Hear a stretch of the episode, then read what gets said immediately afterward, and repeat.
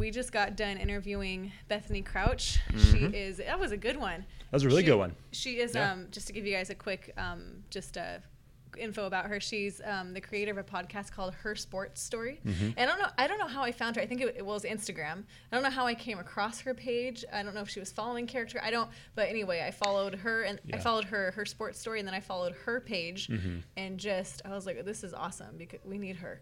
and yeah. yeah, it was really good. Well, I th- the timing was weird too, because I think, I want to say they followed us maybe the week before you text me and said, hey, I, I have a, a guest for you know, a couple weeks or a couple weeks down the road. I'm like, oh, perfect. Yeah. And then you said, it's like, oh, they just followed us. And we followed them back. And but yeah. I, I didn't think anything else of it. Yeah. I just knew they were sports related and they were talking about uh, female athletes and coaches. So right. I thought it was cool. So the timing was really good. Yeah, um, that was good. But yeah, she had a lot of really good things to say. We were joking. It was tough because there's some episodes where it's going so well, you kind of have to keep an eye on the clock yeah. because you can lose track of time uh-huh. so, you know, quickly. Right. And that was definitely one of those episodes. Yeah. So um, I think people are going to really enjoy it. She has lots of yeah. good things to say about life after sports and how you deal with that transition. Right. Yeah, a lot of mentorship, I feel like, like a lot of yeah. um, good advice, and just she dives deeper. She dives deeper, like psychologically, not in a weird way, like in a good way, in terms of like, oh, I did. I know that sounded weird. Like in terms of yeah. like I didn't think of it that way. Um, right. Like I said, like really good advice, mentor mentorship. At one point, I was like, oh my gosh,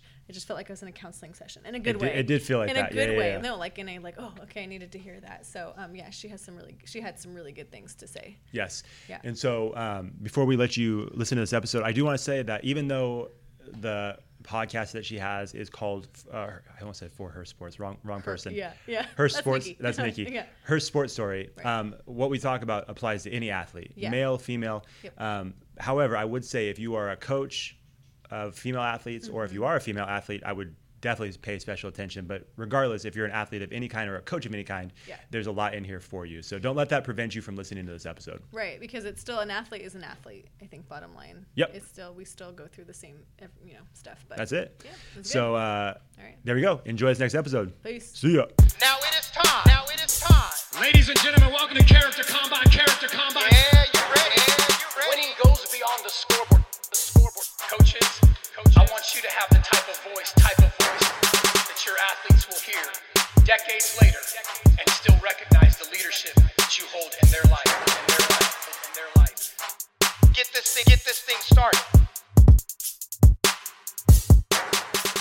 Welcome to the Character Combine Podcast. My name is Josh Takimoto. And I am Deb McCollum.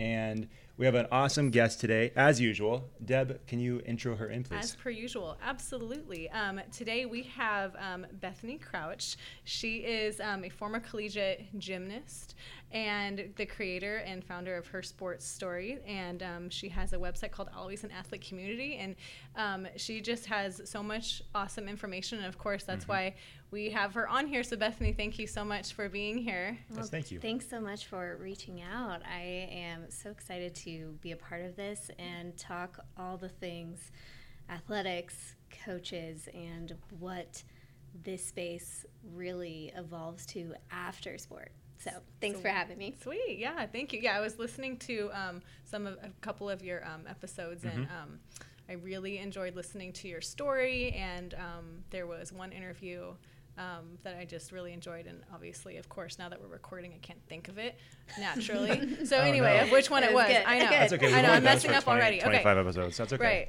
Okay. Okay, act, Josh. Act professional, Deb. My okay. Here comes my two-week notice, Josh. Just kidding. No, I like just her kidding. too much. It's all good. We're gonna scare Bethany away. Okay. Um, all right. Thank you, though, for being here. We appreciate it, and all of your um, information that you're going to give us. We're super excited. Yeah, absolutely. Yeah. So, but first off, we have warm-up questions for you. Great. I always come up with these warm-up questions, and when I say come up with warm-up questions, I mean Google comes up with warm-up mm. questions for me, and I just all pick right. them. Um, so there's three of them. So, first warm-up question. Who was your childhood actor crush? Ooh. The actor or actress, like singer? Can I dabble okay. into singer? Singer, yes, you can. So I had a big crush on Jesse McCartney. Oh, yes. Okay. Like starting right. at like age thirteen, and like nice. honestly saw him last year in a concert. So it's still oh, like you still know, ongoing. I'm like you know, of course, crush level a little lower, especially you know now that my husband is like, hey, who is that? Yeah. I'm like, oh, it's Jesse McCartney. He totally knows. Like, I have a T-shirt. I was like, that's yep, funny. That was back in the day. That is awesome. Yeah. No, I laugh. I, I think my sister may have been in the same boat. Oh, good. Yeah, I oh, think okay. she may have been in the same boat. Allowed. So that's that name's definitely familiar. Did you have like uh, a poster of him? In oh your yeah, in high school, yep, I had like yeah. a back of my door had like a poster of him and like a few other, you know, whether that was gymnastics or whatnot, you know, per the usual teenage bedroom. Mm-hmm. Mm-hmm. Yep. All yep. of our actor crushes. I had a big poster of Jonathan Taylor Thomas oh, yes. in my room. Yeah. Mm-hmm. It was a big deal for a while, yeah, yes, for sure. for a while. I know what happened to him. I don't know. But yeah, anyway, I have no yes. idea. I know. It's sad. It is sad. Um, all right, next question. We'll move it along. Um, no, no. Keep, take your time. It's a podcast. Second question. What did you name your first car, if you named your car? Hmm. I named my cars. Ooh, uh, So I think my first car eventually evolved to Bertha. I nice. think that was okay. something that my actual my husband named thinking, it. Josh? I don't know yeah. if I should sorry. say. Oh, sorry. Yeah. Like, no, you know, it's fine. I'm gonna say it. I have yeah. to ask. Was yeah. this a, was this a bigger car? It wasn't. Oh, okay. I don't, I you think thought the it, same thing, right? No. Come on. Okay. Yeah, yeah, right. yeah. Okay. Exactly. Yeah, yeah, yeah. Nope, it was just a, a standard little Sentra, yeah. Nissan Sentra, and I don't know where it came from, but it came from my now husband who named it Bertha. And maybe nice. it's because, like, we were talking about names. I'm like, I don't know if I would ever, like, name my child Bertha. And he's like, your car's name is Bertha. Hey. Great. Well, it's good because yeah. it's good because then you can't name. Now we got it Bertha. out of the way. Yeah, yeah that's right. right. That, yeah. Sorry, it's taken. There you go. That's no, funny. My wife uh, actually. So when we first met, she was driving one of her family's cars, and it was an Astro van. Mm. That deserved to be called Bertha yes. for sure. That's I a huge. So that's what I was. That's what I was picturing. Yeah. It's like so. Okay. What's it? What, say that again. An Astro van. Oh my gosh. So it's like a. It's like a what? Like an eight or nine passenger. Okay. Yeah, yeah. She. I think. I think she was in her yearbook too. It's like, because you know, like oh they do that sometimes yeah, in yearbooks, like they awesome. feature the car. It's like, hey, this kid has a, a Lexus, that this kid has hilarious. a Mercedes. Oh, she has uh, an Astro van. Yeah, it's a little different, but she got recognized for it. So that, that was my first awesome. thought when you said Bertha. I was like, that's okay, this is a great. this is a big car. Yeah. Yeah. Oh my gosh, that's awesome. I had a little Corolla named Timmy, but that's all I'll say. Wait, what was it? Timmy. Timmy. I don't oh, Timmy. Know. Yeah, I don't okay. know. I think my friends named him. I don't know. I wasn't into naming my cars, and my friends were like, oh, there's Timmy, and I'm like, who? Like your car. I'm like, what? And so they just, they named it. I don't know. I have weird friends. Not anymore. But, oh, that sounded bad. Okay, let's move on. Well, I hope they don't listen. No, I know. I'm just, negative reviews. I'm just kidding. Man, I just feel like you're over two with this podcast. You're trying no, to tear us down. I know. That was We're bad. We're going to lose followers. Okay. All right. It's not this bad all the time, I hope. Okay. Third question. Last question. If you had to eat one meal every day for the rest of your life, what would it be? Mm, one meal. Yeah. Just one meal. What I does could? that include? Yeah. Is um, that is dessert a part of a meal? You know what? Like, yes. Let's add dessert. Yes. Okay. So like if you could have one meal sitting in front of you for like breakfast, lunch, or dinner or whatever, and that's the only meal you get to eat throughout the day for the rest of your life. Oh wow. Yeah. That is that's I know. a lot. For some reason though, uh, I just like cookie dough is my best friend. Mm. Like, oh, interesting. In, yeah. in those type, like especially as a kid, I was the kid that would open the fridge and my mom would have like the tube of cookie dough, and I would reach in with my hand and grab it, and she'd be like, "Did you take cookie dough?" I'm like, "No," and there's like you can clearly see like my fingers that had gone through oh, no. the dough. Evidence. Yeah. So you oh, know, my gosh. if. If that were a thing, I think I could handle it. Okay. Yeah. Well, there you go. Yeah. Right. That's a good choice. For me, I would. For me, it would be donuts if di- mm. if diabetes didn't exist. Right. Though. You know, like exactly. if you could just eat it and yep. just not have the sugar anyway. So well, that's cool. It was actually a couple of episodes episodes ago. Deb uh-huh. mentioned that she ate uh, was it a twelve pack of Cinnabon? twenty-four pack Oh, excuse me. I'm sorry, twenty-four pack of, of Cinnabon. The minis. So oh. minis. She's not joking about the donut thing. Yeah, oh, I'm not. So good. I baked know. baked items. Baked goods mm. are my thing. I'm telling mm-hmm. you. Yeah. Okay, now I want some candy. Yeah. Okay. All right. So anyway, nice. okay, well, thank you for participating yes, in the warm-up you. questions. They're usually pretty ridiculous, as we are. Mm-hmm. Um, so um, so first off, tell us um, just a little bit about, before we get into the Her Sports story and just how, how everything happened the way it did and mm-hmm. how you are where you are today, just tell us about your background in terms of, like, your athletic background and um, you're a gymnast. Mm-hmm. We're a gym, you know. Yeah. I'm not going to say we're a gymnast because you're always, you know, you're always going to, so say you are a gymnast, even if you don't. Well, do, thank you. That's yeah, a it's not we're. Yeah, it is. So how did all that start, if you could take us back like, yeah, to the beginning? Yeah, so taking it back to the very beginning, I guess at like age two or three, I scared my mom by doing a cartwheel with no hands. Oh. So called an aerial, oh. and I was just flipping off of things, and oh my, my mom was just like, we have to provide you a safer place for this. So a part of my preschool, it had, you know, little tumble time and whatnot. And then after preschool, went into the regular elementary school system, and I think I got to first grade, and my mom realized, like, how incredibly shy I was. Hmm. And she was like, we got to put you in something else, like something organized. So she put me in gymnastics. I literally went kicking and screaming, like would hold on to the seatbelt oh. of the car and like not want to go in because of like just this immense uh, shyness that I had. Hmm. Hmm. But the shyness eventually wore off, and gymnastics became my place. Wow. My place of being myself, opening up, making friends or having those close friends. So that's how it kind of started. I was a competitive gymnast all the way up, as far as consistently, all the way up until age sixteen, my junior year of high school. And so at that age, I had made it to level ten, which is kind of the level that you make it to right when you're about to go to college. So okay. most most colleges are recruiting level ten oh, wow. gymnasts. Okay. What's beyond ten is what's called elite, and that kind wow. of is more Olympic wow. track. Wow, so just so, shy of like so Olympic. So just shy, wow. and uh, yeah, there there sometimes comes a point in a gymnast career where you kind of have to decide which route you want to pursue, whether that is the elite track or if you wanted to go the collegiate track. And oh. around, I think, ten or eleven years old, that was kind of that time, and I told my parents very matter-of-factly that I wanted to go to U C S B and be on their gymnastics team. Oh.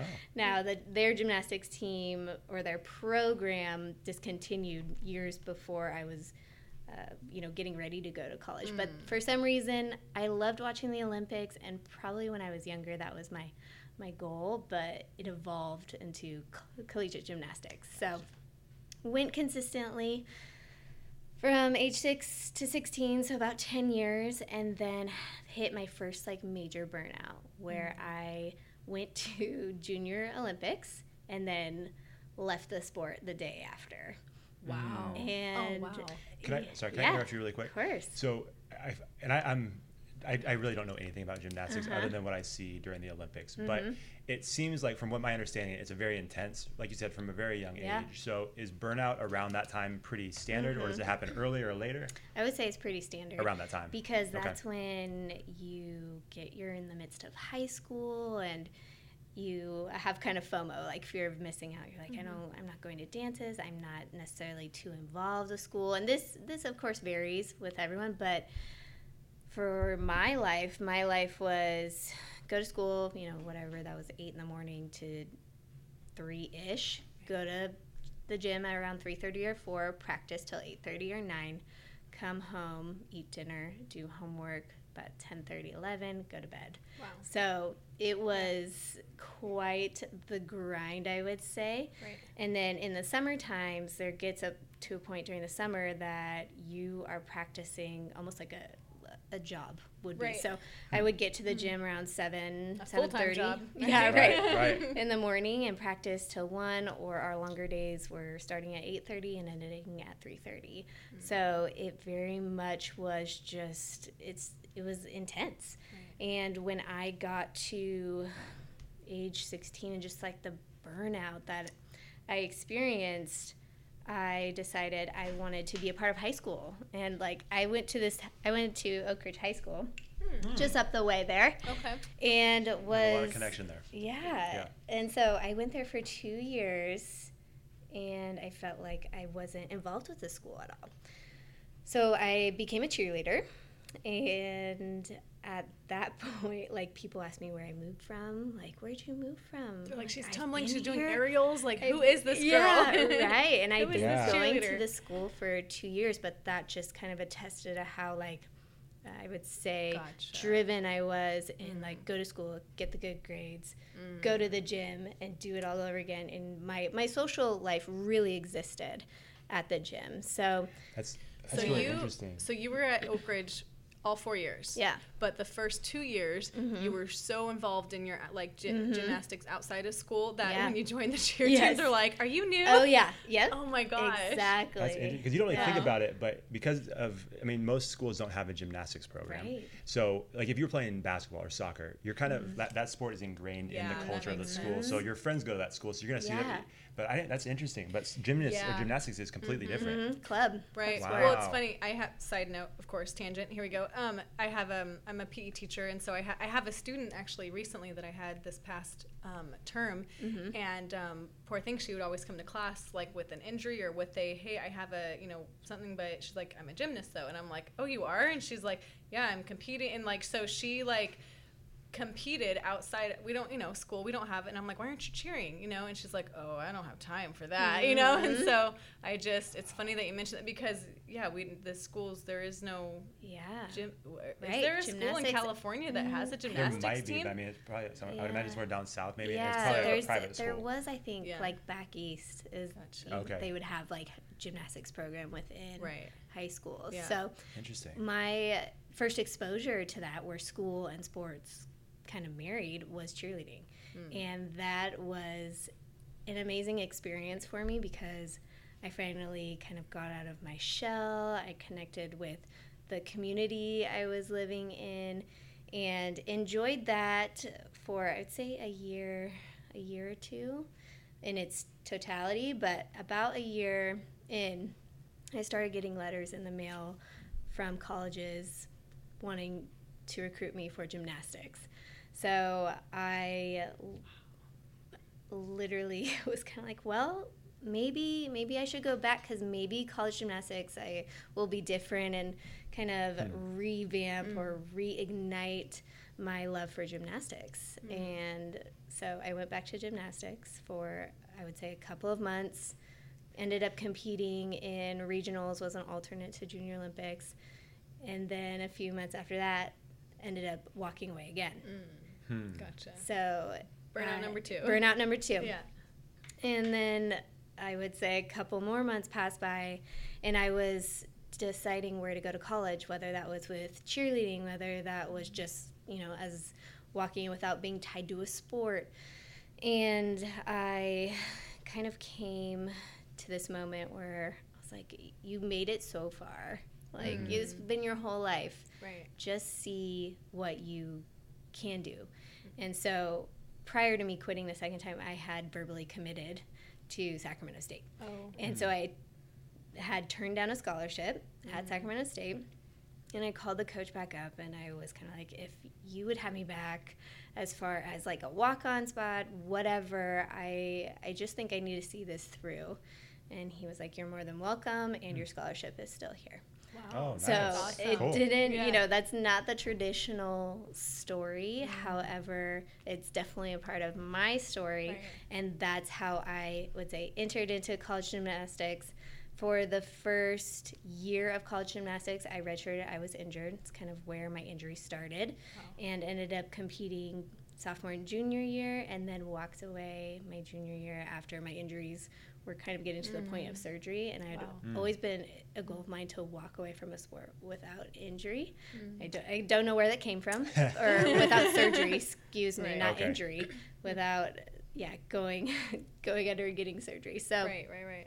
I, uh, yeah, ended junior year wow. at Sacramento State, yeah. and that kind of wrapped up my, as far as like the physical act of doing gymnastics, that's when right. that kind of wrapped up. So that was a long story. Wow. Oh, no. No, that was no, good. That's good. I that think, was good. I think yeah. it's important, this your, this, your story you have to where, mm-hmm. because that is, that's all about where you are today with what you're doing mm-hmm. with that story today. Yep. So that's good. Very much How so. How did you feel, and I'm only asking this because I went, I did, I kind of did, a, I did three burnouts with softball mm. in college, so I you get it. Totally understand. Yeah. It, it didn't have anything to do with an injury on the last time, but like, mm-hmm. so like that last final where you're like, no, I'm done. Mm-hmm. How did that, like, how did you feel? Like, what was going on in your brain? Were you like in grief? Were you like kind of yeah, relieved? Yeah, so I had, I was in the weight room one day, and I was benching, and one of the weights, my right arm just dropped to the floor. Like, mm. I had no idea why. For a while there, the athletic trainers were like, we think it's a sprained bicep tendon, but I like kind of knew, I felt like something else was mm. wrong. Mm. So I had that injury. I had four stress fractures in my fibulas starting from freshman year. So that I was just kind of pain management, like college, mm. college level athletics can sometimes just be pain management mm. as your body is kind of like, okay, you've done this for a really long time. Right. So I, I had that that I was working through, and I would say junior year, once I had done something to my shoulder, I was kind of, it started the wheels turning, like, do mm. I want to get surgery? Like, is this worth another year of possibly, you know, injuring myself mm. worse? And so I kind of came to the decision on my own that this would be like my last year and I would finish it out. And I was, but I, in all honesty, was very ready for it. Mm. Like, my relationship with gymnastics was very, at times, like, love-hate, right. and yeah. it, it, there was a lot yep. of, like, tension and turmoil mm-hmm. there. So right. when I got to a point where, like, I was deciding that I was going to walk away from the sport forever, I, I felt somewhat ready mm-hmm. for it Good. In the moment.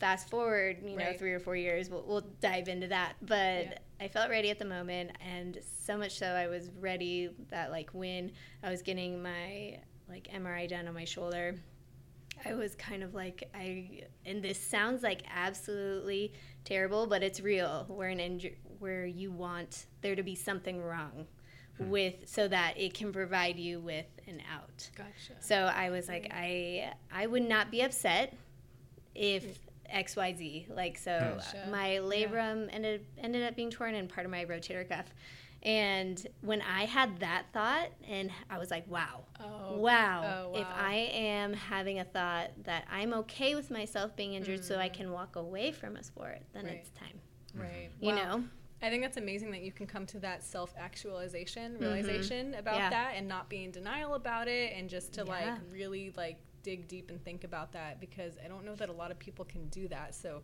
um, for you to be honest with yourself and to be like, wow, why am I thinking this? Right. Oh, wow, okay, this is why I'm thinking this. Yeah. Here's the real, you know, mm-hmm. truth that maybe I'm trying not, I don't want to believe. So that I yeah. think that that is really um, a good, like, self-growth, like, on your oh, part. Oh, totally. A yeah. lot of growth in that, in my, of course, the whole collegiate experience. Right.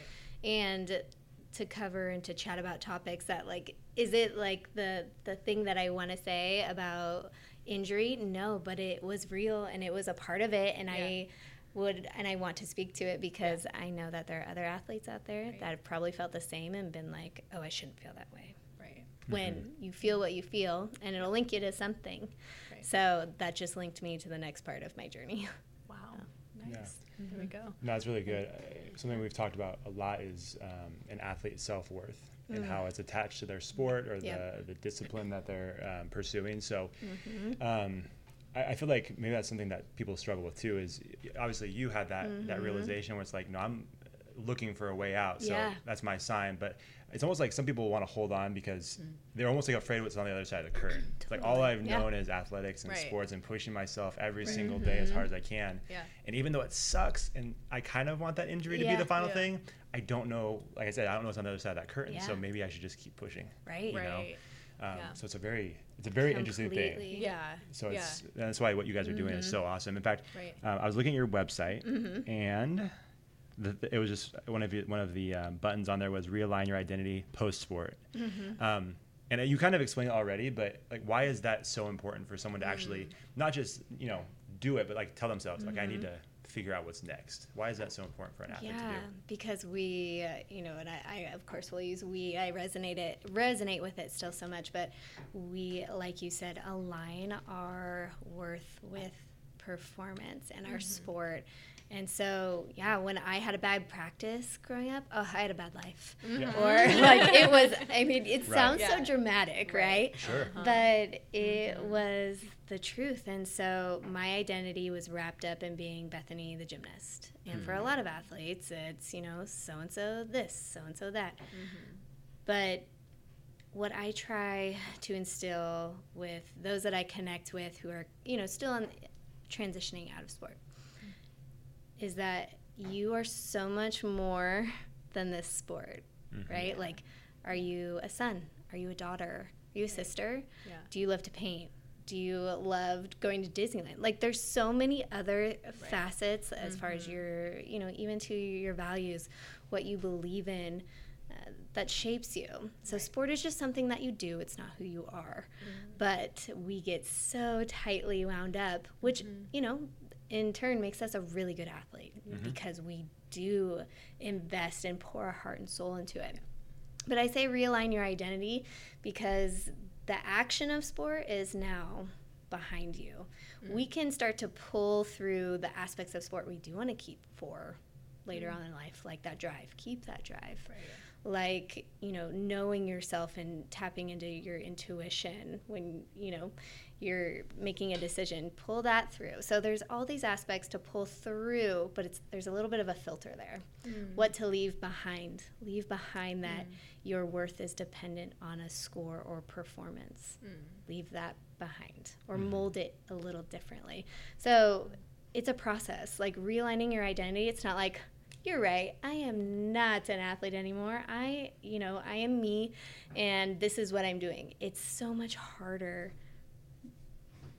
finding the things that light your soul up when for so long there was one thing that mm-hmm. was supposed to light your soul up.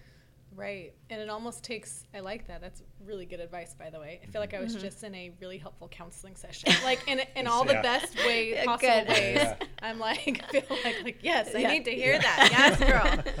um, but yeah, like I agree because when you're in a sport, it like, like you said, there are aspects in there that you can take forward mm-hmm. with your life, but yeah. at, in the moment, and then even you know beyond that, sometimes all you can see is that overshadowing of like no yeah. like this is like my sport, and you want to stay under that shadow of your sport, and like if you leave it to go try to do something else, it like mm-hmm. feels weird. And so I think that's like I burned out three times, but I went back to softball every time because I'm like, no, I don't know who I am, you know, just like a moment yeah. of cri- identity crisis, right, you know, and just kind of trying because that's it was safe. Yes. You know, even though like it's the love-hate thing, though, mm-hmm. yeah, it's what you know. And so mm-hmm. it's really hard to leave what you know, but that is needed to, you know, especially to function in society today. You know, we can't, yeah. I mean, you know, there, you know, there are the, you know, professional athletes, but even professional athletes need to have that, that other source of identity of who they are, not mm-hmm. that that sport is who they are. Right. Yeah. Yeah. And it's even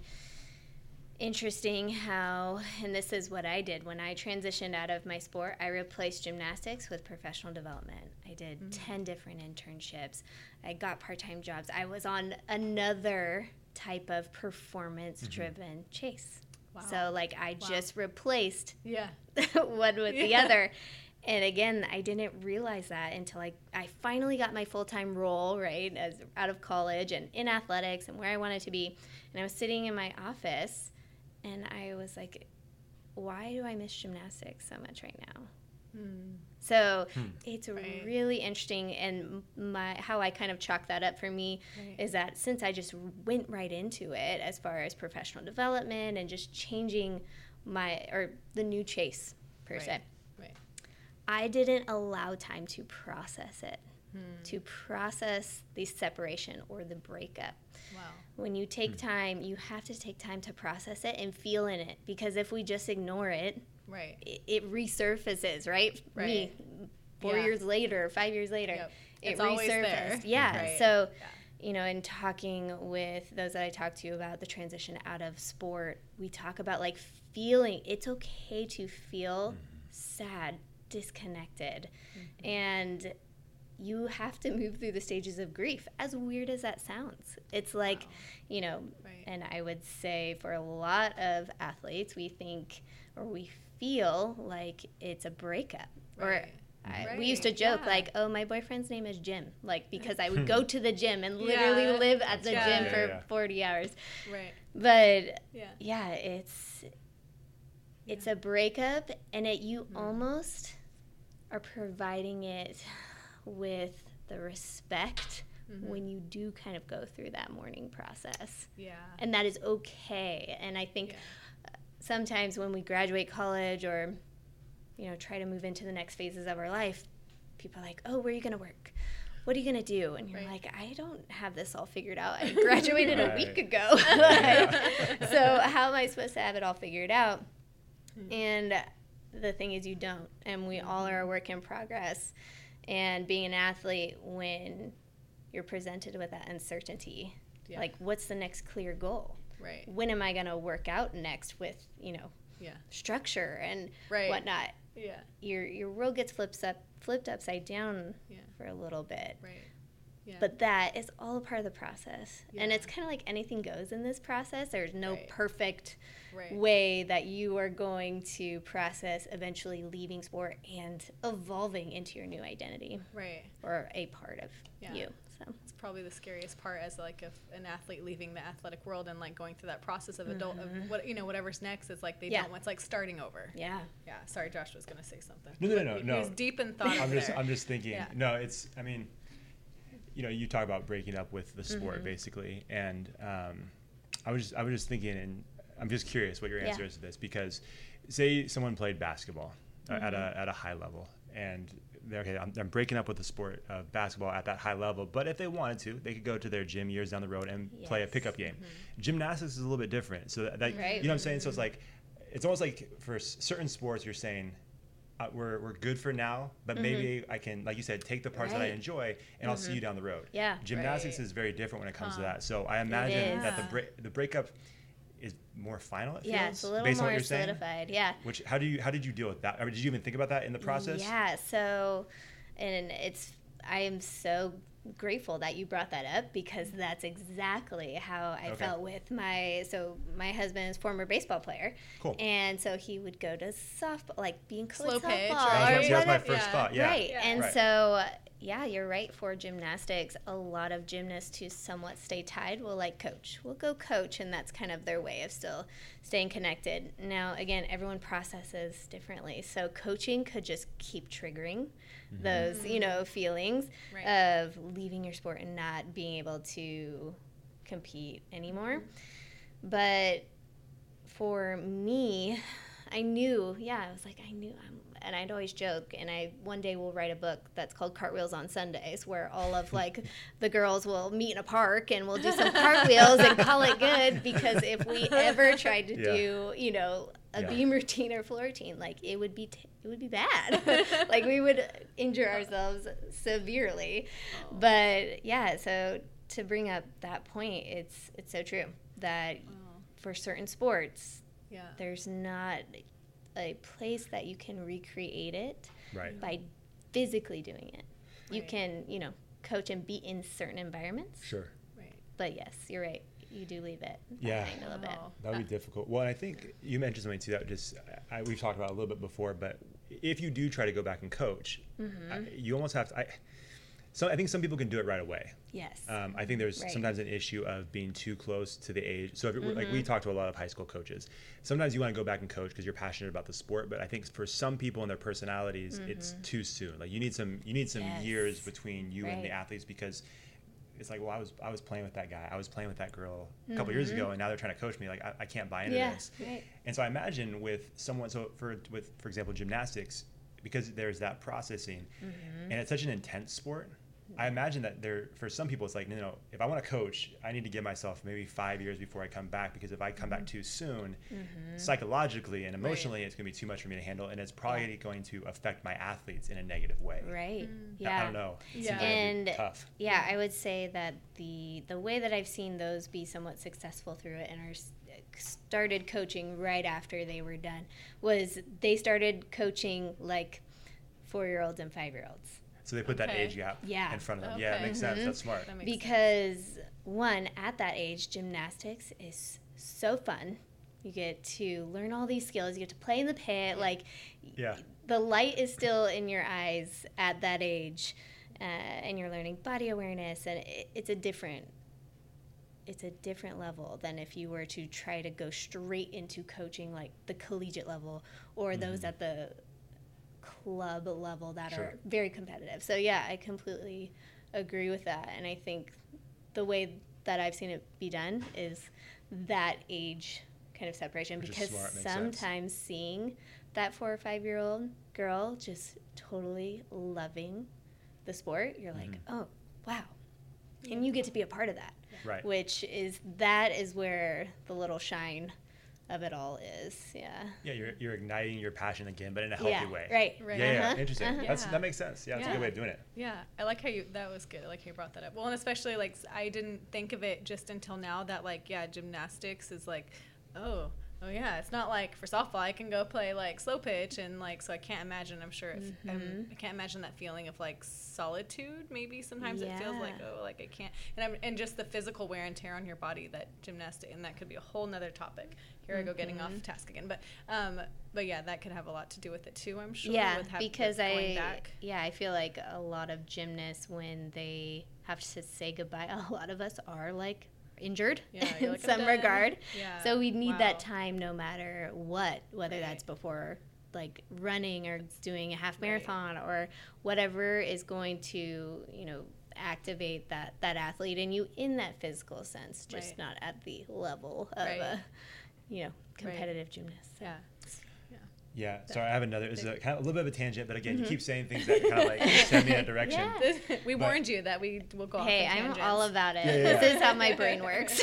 But I think, I'm trying to think back to, because we've, it's like we're twenty-four, twenty-five episodes deep at this point. Yeah. And I'm trying to think, I think every coach or athlete that we've had on has been part of a team sport. Team sport, yeah. So mm. I'm always really curious when an, yours is more of an individual sport, but yeah. it is a team sport because you're part of a team. Mm-hmm. Like, what is that? I'm always curious, like, what is that dynamic like? Because when we talk about, like, football, you know, as a football player, what you do on the field will have yeah. a, a direct effect on, like, if you don't block right. correctly, it's yeah, going to affect yeah. someone on the field. You know what I'm saying? If you don't right. run the right route, or if you mm-hmm. miss a sign in baseball. Yeah. With you, it's a little bit different. So what is that dynamic like? Is there... I don't want to say like a selfishness. You know what I'm saying? Well, like, I don't yeah. know. An individual sport, right? Right, individual, but right. like yeah. you're like you're part, you know, Team U S A, Team China, whatever it might be, the school you're representing. Yep. So how does that work? It's really interesting. So I'd say in club, it's definitely individual focused. Okay. And then you win if you win a team award, you're like extra happy. That's like cherry on the top. But gotcha. Yes, so in a way, it kind of works because if you're focused on your individual performance, that's going to contribute to the team score. Okay. Sure. So okay, gotcha. It's a little bit of, you know, this and that, but right. with yeah, like gymnastics, as far as club level, there would probably be, you know, a certain amount of girls at each level. So you travel with those girls to said meet, and they're just a part of your team. Your team, your club team, can range in age from like ten years old to seventeen years old. Wow. So uh, it's it's yeah. a huge team yeah. in a way, and there's right. compulsory levels, which are, you know, I would say when you're first starting out competing, and then there's optional levels, which are when you are kind of on that competitive track, right. if you will, to, yeah. to go beyond club. Yeah. So with the group that you're traveling with, you're always cheering for each other. Like right. there's still that dynamic of being happy for your teammate. And in club, you compete every single event all the time. You go to collegiate gymnastics, top six compete wow. in the depth chart. Wow. So you, that and that was a transition going from high school to, or club gymnastics to collegiate gymnastics, because you'd get to the gym at the collegiate level and you're ranked from one to twenty. Wow. And you know top six are going always, and you're always kind of competing for that spot. So it okay. is a very interesting dynamic where wow. you want your teammate mm. to do well, but you also know if they don't do well, that's going to free up a spot in the lineup. Wow. So it is this oh, weird, weird psychological kind huh. of, and it takes immense maturity to say, you are the you are the better gymnast at this point in time, and you deserve to be a part of the top six to compete for the best score wow. for us. So oh, wow. that I talk with the athletes that I work with now about that. Wow. How how do you show up fully for your collegiate athletics experience, right. wanting so badly to compete, right. but knowing that your teammate has been chosen, right. so you better show up as the best possible teammate for them in that moment. Right. So it wow. is quite a, a wow. juggling dynamic, especially at age eighteen to twenty-two. In right. Right. Right. right. Mm-hmm. Well, oh, it, well, and it reminds me, and just something that I can resonate with, just in the softball world, it just reminds me of, like, you know, on a colle- I'll just say collegiate team, because usually there's not this many like pitchers. I was a pitcher, like four or five girls on the team or six girls who can pitch, mm-hmm. and they're all competing to be a, the starting pitcher or whatever. But it's still it it if, if someone else on their team gets that spot, it's like they still need to be a supportive teammate, because that's still good for their team. Yeah. But if they happen to be the ones that do get that spot, that's mm-hmm. that's what it reminds me of. Yeah. Right. Yeah. But there's a and unless I misunderstand this, like mm-hmm. in that situation, so say you're a shortstop, there's a, a person that is playing shortstop, starting at the mm-hmm. shortstop position, but there's even a possibility within that game that you still could, you could still get an opportunity to play. Right. But in that case, oh. it's kind of like like once oh, they I have see. that six, mm-hmm. right? It's like you're not right. on the team oh, okay. for this unless, game. Gotcha. Yeah, unless something oh, like wow. last minute happens where Ooh, or it's okay. happened before. If someone gets gotcha. injured in warm up, then you're put in lineup. Okay. Like so, there's that's brutal. That is brutal. I yeah. get now. I get it now. Yeah, because yeah. yeah and so, no, no, I was just saying like that's no. Yeah, yeah. I wasn't trying to correct you at all. I was just, yeah, sorry. Yeah, you were, Josh. Yeah, you were. I was saying because I, I had the same thoughts. Like yeah. you know, any other sports, like okay, I'm not right. starting, but there might be a, I a can chance go in like that game. You know what I mean? Maybe. Gotcha. But there, it's kind of like. That you're just you're not on the team today. Yeah, kind of, kind yeah. Of? You're uh, you wow. are serving a different role on the team today. Wow. Oh. Okay. Yeah, gotcha. And so that's one of the many reasons why I wasn't a gym. It's really it's really oh, interesting, yeah, yeah. and a lot wow. of gymnasts will yeah will wow. attest to that interesting dynamic where you love your teammates so much and want them to do great. But you also want to compete because oh, you've totally. been a gymnast your whole life, and you've been working you hard wanna, too. Like, yeah. and that's the athlete. Drive. And so, you know, if we dive into injury, like that is where I always say when an athlete is injured, like a part of their soul is hurting mm. because of their, they resonate so strongly right. with it. And right. it not only impacts, you know, them performing on, you know, the court field right. at the meet, but also like everything else in right. life. Yeah. And it's crazy, but it, It makes sense wow. that the athlete that's been training their whole life wants to be able to compete. Right. Wow. Yeah. yeah. That pretty much sums it up. Yeah. That's pretty good. That's Jonathan Mike right there. Uh, she should have done our injuries episode, not us. I know. We kind of messed that up. We, didn't know. Know, we didn't know you that. Yeah. yeah. There, so. Well, hey, I will gladly come back anytime. Okay, good. Share Sweet. all the things. Yeah. Yeah. I don't know if you, I hope you didn't mention this because I'm a terrible listener if you did. What did you do in gymnastics? Like, did you have, oh. did you say yeah. that already? What no. Routine? Oh, no. Thank God. I know, yeah. I know because I listened to some of her, but I'll let her tell. I didn't listen to that episode. To her story. So yeah, okay, I listened to the last one you guys did. Oh, with, uh, Uh, Carrie Higgins, that was a cyclist. I'm trying to think wasn't of the that one, one before. All here's what I'll say is yeah. it was it was very conversational because you yeah. kept saying it's like we're sitting on the floor, like it's like we're oh, doing. Oh, that our... was my best friend. Yeah. Oh yeah, your best friend. yeah, yeah. She, so we that was a club teammate from the age of ten. Like yeah, we've yeah. known each nice. other. That's what I listened to. So yeah. I, don't, I don't think you said it in that no, one, okay. but okay. No, you're right. So again, going back for our, for club gymnastics, you compete all four events. Right. So okay. vault, bars, beam. And floor. So when you go to college, though, we have that lineup again. So there are meets where you will compete one event, maybe two, or maybe three or four. So you wow. don't always compete a full meet all the time. Wow. Hmm. And for me, my like best events were floor. And I was put in bar uneven bar lineup for a little bit there, in which I looked at my coach and I said, "Are you serious? Are you sure? Because this is my worst event." You're like, "Are you sure?" So I started bars for a little bit, but floor was my, my main event for college. Wow, yeah, that's awesome. That's those so are my terrifying. Those mm-hmm. are my favorite to watch. So. Oh, they're so fun. They I scare love me. It. I'm like, oh, like, every time I see yeah. them flip, I'm like, oh, someone's gonna Police, die. At least, yeah, like yeah. with floor, there's not really like another piece of equipment right. that you could fall off of or run into. So, mm-hmm. yeah, wow, floor's oh a floor's a fun one. That makes yeah. sense. Yeah. Yeah. It, it's uh, it doesn't make my heart race when I watch people do it. Yeah, that's not like the other ones. It's like, oh, I know. I'm not a fan of heights, so oh, yeah. all that other stuff would be terrifying to me. Yeah. It's always pretty, though, the floor routine. Yeah. Oh, um, um, I do want to get into um, just, you know, fast forward to, so, you know, you, ta- you told us about mm-hmm. um, just how you started and just your journey, which mm-hmm. is super important to your story now. Yeah. And so just what the, all of that led to now. And so I yeah. want to talk about um, your, the, your your podcast.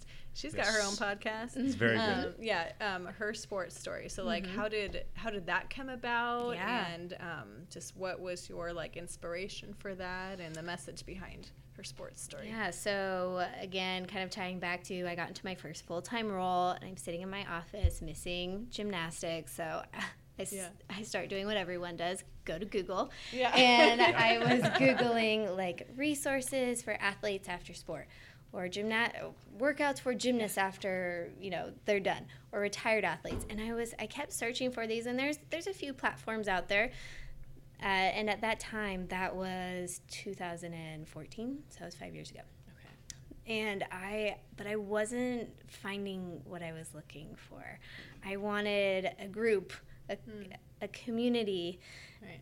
other former athletes that would want to talk about these topics and transitioning out of mm. sport.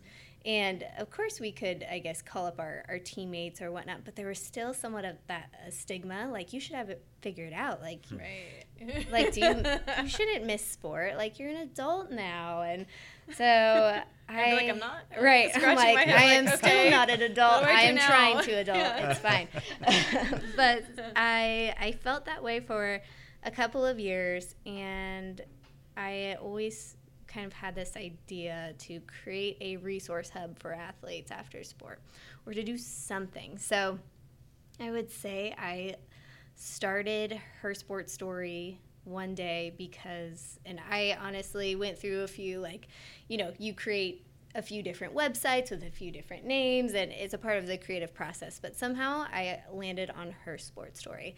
And I think it, it just resonated with me because I wanted to share former female athlete stories for many reasons. First off, when we go into this adulting world, sometimes we forget the level of athletics that we played at and mm-hmm. how incredibly special that was. Mm-hmm. So I wanted to remind at former females of that and what they've done. I wanted to talk about these topics that I didn't really seem to find, like, mm-hmm. and you know, right. there's I would say right now there's this whole movement of former athletes talking about these topics, right. about transitioning out of sport and Thank taking, you millennials. Yeah, yeah. right. yeah, so which has been incredible. But I would say about a year ago, I asked my best friend, the one I was having a podcast mm-hmm. with on, on the floor, yeah. and we were chatting all things. I was like, I'm going to send you a couple interview questions, and I would love for you to answer them because I'm going to start a blog. and Sweet. So nice. yeah. that is where yeah. that started. And I remember making my first Instagram post, which is almost a year and a half, almost two years now. And I said, well, you've put it out there. You got to do something. You can't just let your yeah. Instagram page have one post. It's never a good sign. Right. Yeah. You're like, oh, that's all right. I'll go to the next. So yeah. I just started interviewing others that I was close mm-hmm. with. And then through this lovely thing called social media and Instagram, I started connecting with other former female athletes from all, all over, internationally, across the nation, and just what I would do is I would reach out to them and say, hey, like, I see that you're a former athlete. Would you mind hopping on a phone call with me and just, like, chatting all the things, leaving, yeah. like, life after sport? And sure. I never had anyone turn me down. That's awesome. And so That's I cool. yeah. started building this community, and I would say maybe six months into it, got the idea of a podcast, yeah. and I was like, I should, I should do this. And because I love talking with these former athletes over the phone, why not record our conversation so that everyone can hear? Yeah, yeah absolutely. That's, as long as they know they're being recorded, right? right? Exactly. Sneak, sneak recorded. Yeah. No, so that's kind of how it started, and I honestly used the Anchor app on my phone mm-hmm. to record the first nice. couple too, and I still use the Anchor app. But that's a, that's a great app. It is. Yeah. It makes it so easy, but nice. I, all I had to do was decide yeah. that I was going to do it, right. and then I I literally, it's like pushing yourself in a cold pool. Like yeah. I reached out to one of the gals that I had connected with and said, hey, I'm starting a podcast. Would you be a guest? And she was like, yeah. And so It it kicked off from there, and it has just been the most amazing journey. Oh, good. Yeah, awesome. Interviewing these incredible women, doing incredible things, and, and not just women either. Right. I've connected with former male athletes that are doing amazing work in this space as well for mm-hmm. right. helping the former athlete transition, or the athlete transition to former athlete, right? Yeah. yeah. But it's been incredible, and yeah. I absolutely love this community, and the reason I created it was because it was something that I searched for. That's when I, you know, left my sport. That's awesome. And yeah. So it's like your own, like, personal broadcast, like, mentorship, like, yeah. I feel like program with, because that's what it is when you talk. And, mm-hmm.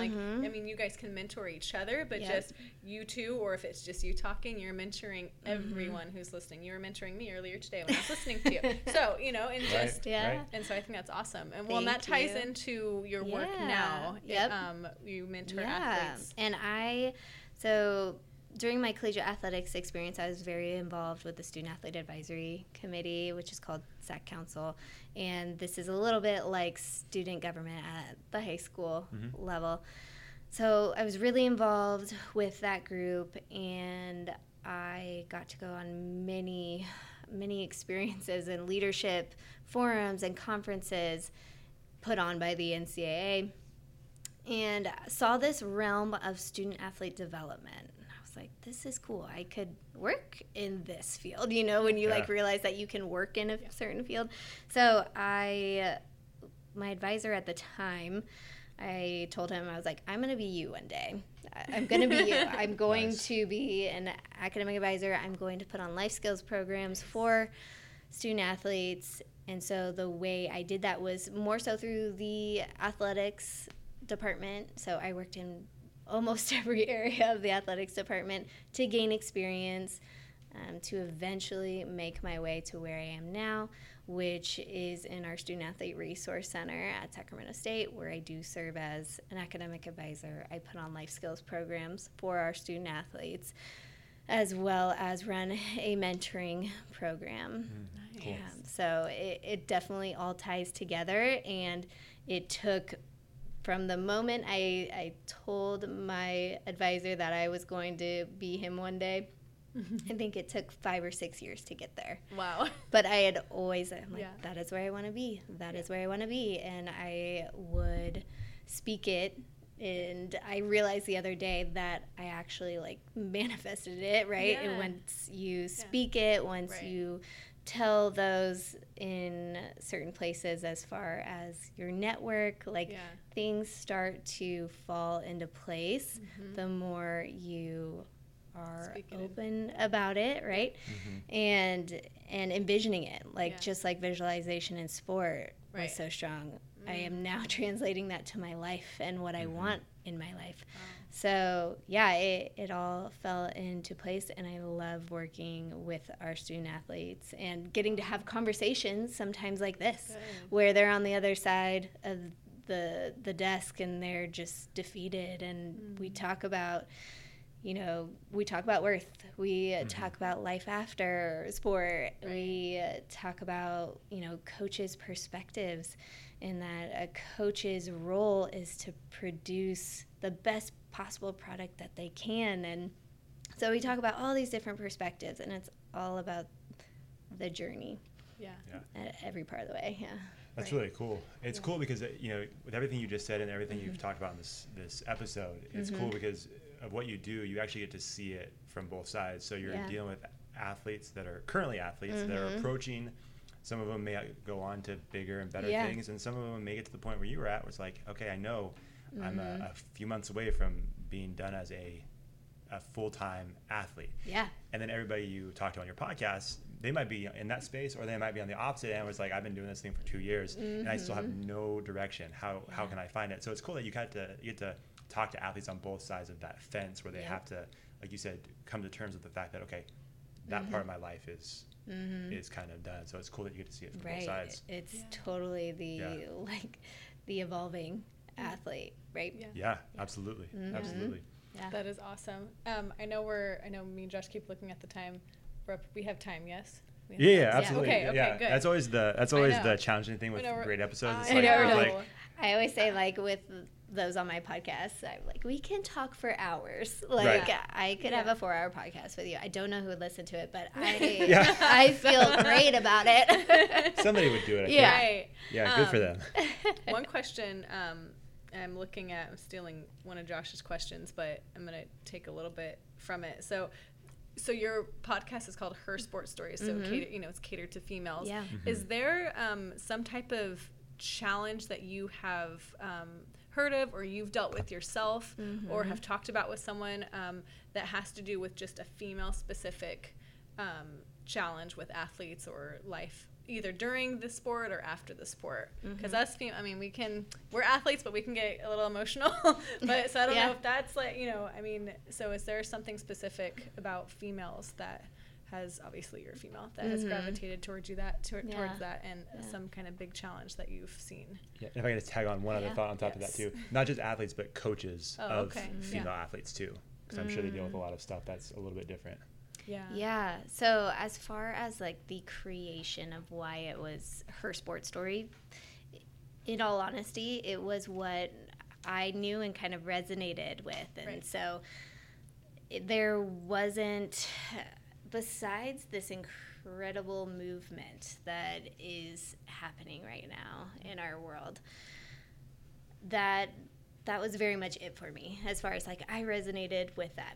However, I was also, I've always been very passionate about it because even as a female working in athletics, there were times I would be at a meeting with eight other people and I was the only woman and the youngest. Mm-hmm. So holding yourself in certain environments, and I truly was drawn to communities like uh, women leaders in college sports. So where there are these groups of women pulling each other up through like college athletics environments. So yeah. I really just was drawn to that. And as far as, you know, representation in the media and female athletes, like one came out today about, gosh, and I don't even recall who, but an N F L player went and visited his wife Uh, or watched her play in the World Cup. And the way they phrased it was like hmm. he, and so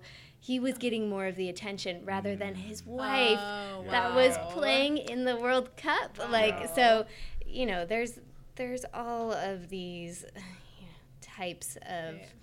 circumstances and mm. I wouldn't say issues, but where we need to kind of reframe Mm-hmm. or restructure a little bit right. our approach to lifting up female athletes. And mm-hmm. and I think this comes down yep. to, especially right now, it comes down to everyone can play sport. Yeah. Everyone should be represented in sport, no mm-hmm. matter no matter your background, no matter your gender, no matter your beliefs. Right. Sport is a common ground for us to yeah. connect on. Yeah. So I've kind of taken that in a tangent, but I, I truly resonate with yeah. former female athletes right. being one, and yeah. I think that's originally where I started, and it was right. funny. I told my husband, I was like, I'm going to have a His Sports Story week, so I'm going to interview you on the podcast and a few of these other yeah. other oh, guys that right. have just done amazing work supporting athletes after yeah. sport. But yeah, yeah. it's it, it closely resonated with me. There was n- I wouldn't say there was one defining moment in my gymnastics career where I was like, hey, you know, yeah. it recognized that there was maybe a different perception or different mm-hmm. levels compared to male right. sports. Right. And I think that just stems from growing up in a sport yeah. that was female dominated. Mm-hmm. Oh, okay. So there were, yeah. you know, male right. gymnasts at our sure. gym, gotcha. But there were much less right. than mm-hmm. the female okay. team. Uh-huh. So I think that as far as me being conditioned and growing up, that mm-hmm. I was in a, a female-oriented sport mm-hmm. rather than what if I had been a basketball player and right. male right. basketball some gets yeah. a little bit more attention, right? right. Just, yeah, just, a just a little bit. Yeah, it's crazy. A tad, yeah. a tad. Uh, right. well, we had, so um, yeah. Sorry, yeah. we had. Um, I don't know if you know Nikki B. Yeah. yeah. yeah. I was oh yeah. Thinking of two just Nikki now. And I go. Well, and she's okay. So we didn't even. She's a single sport athlete. So she's when we were like, oh, we've only interviewed yes. team sport, I, and then she popped in my head, and then we kept talking, and so I just didn't say anything. We, we, I don't think we asked her that question. So. Yeah. No. Yeah. Okay. So. Yeah. Sorry, Nikki B.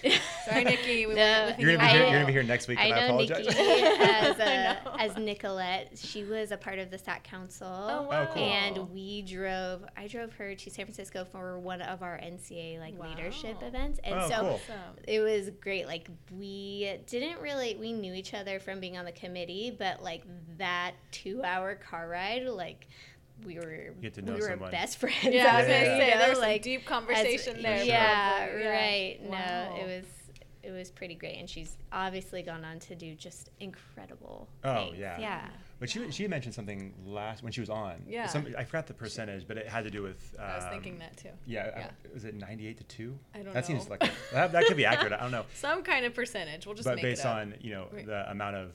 Uh, female sports coverage compared to men's sports yeah. coverage, and it's yeah. the the number she gave. I wish I could remember. Um, it was pretty pretty staggering. Yeah, mm-hmm. yeah. So, but it goes to what you're saying. It's like mm-hmm. there's a, a massive gap mm-hmm. between the two and the coverage and all that. So mm-hmm. it's right. which is why it's so awesome what you're doing. Yeah, yeah. No, it brings more I, attention to it for sure. I love it. Yeah, yeah. Mm-hmm. That's awesome. Um, are we? We're kind of up. I guess we're kind of up against up against the clock it. here. So I do have I do have one more question Go that ahead. I saw yeah. on my list yeah. that I do want to ask you, and then after that we'll just kind of do our final.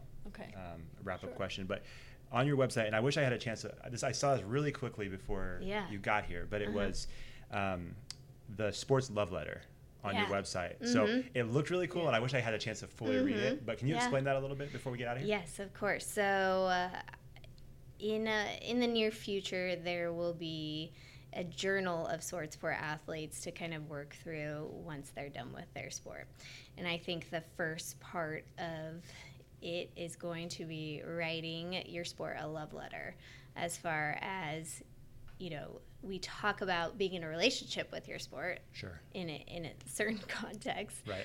And you kind of owe it, owe the, all the years that you put into this sport, you mm-hmm. owe the time to give it to process it. So the sport love letter is really just embracing that gratitude and appreciation for your sport and what it gave you. So it, cool. it's there's a prompt up on the Her Sports Story website, and it basically says, like, dear gymnastics, or, you know, fill in, I am so incredibly grateful for our time together. And you just go through and kind of work out some of these, I would say, feelings that you know are there, but you're a little scared to feel them. Right. And this type of framework of writing is right. going to help you kind of walk through the process wow. of recognizing all of the goodness that was a part of your journey yeah. um, to processing everything that, that's coming next. So, nice. Yeah. That is awesome. You yeah. know, we could probably just end it there. That was pretty good. That was really good. Yeah. We don't need that, that last good. question. Mic drop. So where Boom. can they where can they follow you? Yeah. So stuff? I'm on Instagram at Her Sports Story. My podcast is on all podcast platforms. It's at Her Sports Story or Her Sports Story. And then my website is w w w dot her sports story dot org. Sweet. Everything mm-hmm. her just Google yes. Her Sports yep. Story. You'll exactly. find it. Yes. Sweet. Where can and, they find us? Now? And then you guys can find us at um, Twitter at Sports Character, Instagram at Character Combine, Facebook, LinkedIn, a little bit of YouTube. I'm not going to let go of the Snapchat, so I'm going to keep saying that until Josh gives me the password. And, and I will it won't happen because I hate Snapchat. And I, I will do it. I will head up the Snapchat. I'll send all the filters. I think it's hilarious. Um, that I could don't. be a That's really good idea or a really bad idea. Don't anyway, worry, she'll never get it. I so like making a, that joke yeah, every time. So yeah, it's we have to never gets at this old. point. I know. So thank you so much, yes, Bethany. Thank you so much, I, really for having could, me. We could talk forever, as you can. Oh yeah, like this this. Really oh, yep. good. Yeah. Really good. So thank you for your time and just um, for being here and giving us all that great information. And um, hopefully everyone can go check out your podcast now yeah, if you want to hear. And thank you yeah. again for having me. Uh, yes, we could talk for days yeah. about all of it, but I, I love what you guys stand for and what you're doing, so thank yeah. you. Thank you. Thank you so much. Thanks. See ya. See ya.